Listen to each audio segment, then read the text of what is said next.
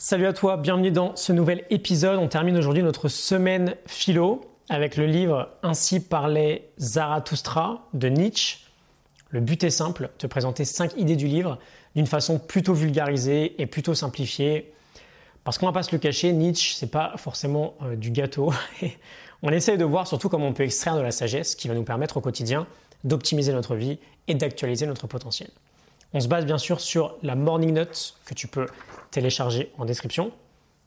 On y va, on perd pas, on perd pas de temps. On commence avec la première idée. C'est aussi pour cette phrase que l'on connaît Nietzsche deviens ce que tu es. Deviens ce que tu es. On est juste des versions bêta de nous-mêmes. On n'est pas terminé. On est en croissance continue. Et donc, on doit sans cesse optimiser et actualiser notre potentiel pour devenir une meilleure version de nous-mêmes. Il dit, j'ouvre les guillemets, ce qui est grand dans l'homme, c'est qu'il est un pont et non un but.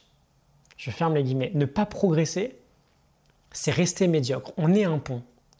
médiocre d'ailleurs, qui a une signification très sympa. Si on regarde l'étymologie, on a Medius au milieu et Ocris, montagne accidentée. Médiocrité signifie littéralement coincé au milieu d'une montagne accidentée.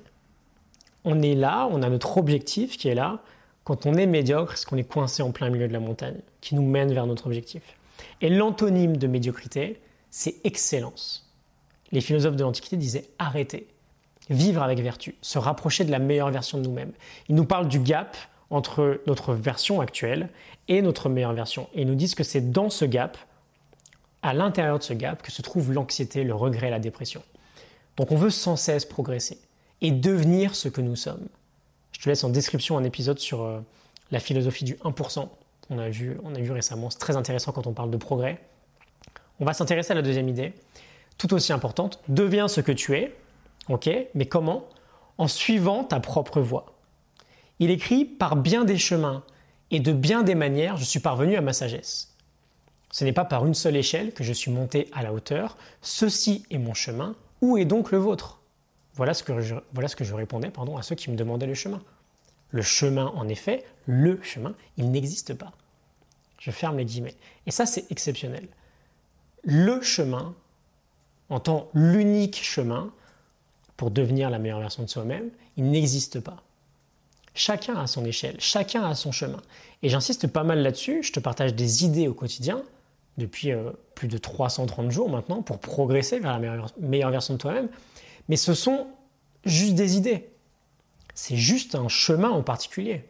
C'est pas le chemin. Le chemin en lui-même n'existe pas. Donc, quel est ton chemin Toi seul à la réponse? Idée numéro 3, donner de la joie.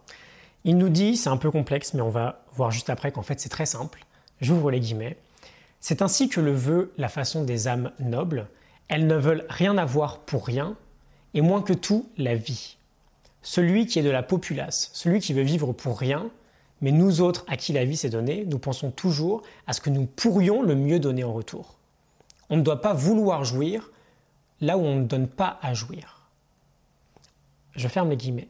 On veut recevoir de la joie que si nous, dans le même temps, on en donne. J'avais écrit dans la note, d'ailleurs, c'est marrant, que du coup on rejette toute idée d'égoïsme lors de l'orgasme sexuel. On reçoit uniquement si on donne. Deepak Chopra nous en parlait aussi avec sa fameuse loi du don. Donner est le meilleur moyen de recevoir. On se concentre sur le don, sur le fait de donner de la joie, et elle nous reviendra en retour tout à fait naturellement. Idée numéro 4, bien, c'est assez stylé, bien dormir, bien manger et rire. Il nous dit honneur et respect au sommeil, voilà la première chose. Et là, je vais l'interrompre et faire une petite parenthèse parce que je pourrais dire exactement la même chose je pense que tu le sais, le sommeil est ma priorité numéro une. Bien dormir et dormir suffisamment, puis me réveiller sans réveil, c'est une priorité pour moi, parce que je sais simplement que si je n'ai pas très bien dormi, ma journée ne sera pas optimale. Essaye de voir chez toi qu'est-ce que tu dois faire chaque jour sur une base très régulière pour passer des bonnes journées. Essaye de voir en fait quelle est ta self-care habit, l'habitude qui prend soin de toi automatiquement. Je ferme la parenthèse. Il continue en disant Désolé à ceux qui vivent en bois toutes les nuits, hein. j'adore ce qu'il dit. Écartez-vous de tous ceux qui dorment mal et qui veillent la nuit. Dormir n'est pas un petit tour de force, il faut d'ores et déjà y veiller tout le jour durant. Nietzsche, merci, écoutons ce vieux fou. parce que oui, quand même, je ne sais pas si tu sais, mais Nietzsche était plutôt allumé aussi. Respectons notre sommeil. J'adore également cette citation. Il nous dit Dix fois le jour, tu dois rire et rester gai. Sinon, ton estomac te dérangera pendant la nuit, se perd du chagrin. Et là encore, c'est génial qu'il nous dise ça aussitôt. Euh, estomac, le père du chagrin, nos sentiments, nos émotions dépendent fortement aussi de ce qu'on mange. La, la sérotonine, l'une des hormones du bonheur, est quasiment produite en intégralité dans notre intestin, notre deuxième cerveau. On a 200 millions de neurones là-dedans. Donc on dort bien, on mange sainement et on rigole. Et enfin, cinquième idée, on va essayer de finir en beauté. Ne pas se ménager et rechercher l'adversité. Parlons un peu de zone de confort. Il nous dit celui qui sait beaucoup ménager, celui-là devient finalement un malade de tant s'être ménagé. Béni soit ce qui rend endurant. Je ne loue pas le pays où coule le beurre et le miel. Je ferme les guillemets et je pense que tu le sais, c'est également Nietzsche qui disait que ce qui ne nous tue pas nous rend plus forts.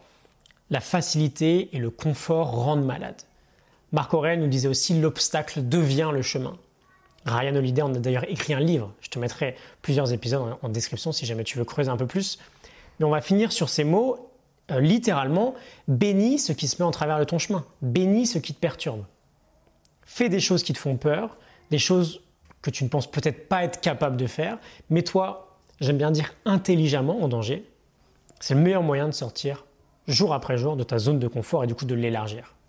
Ok, j'espère que tout ça te parle, que ça t'inspire.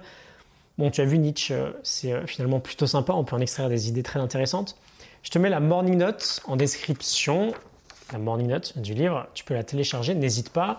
Je te retrouve demain pour une nouvelle semaine, pour un nouvel épisode. Excellente journée à toi, à demain, salut.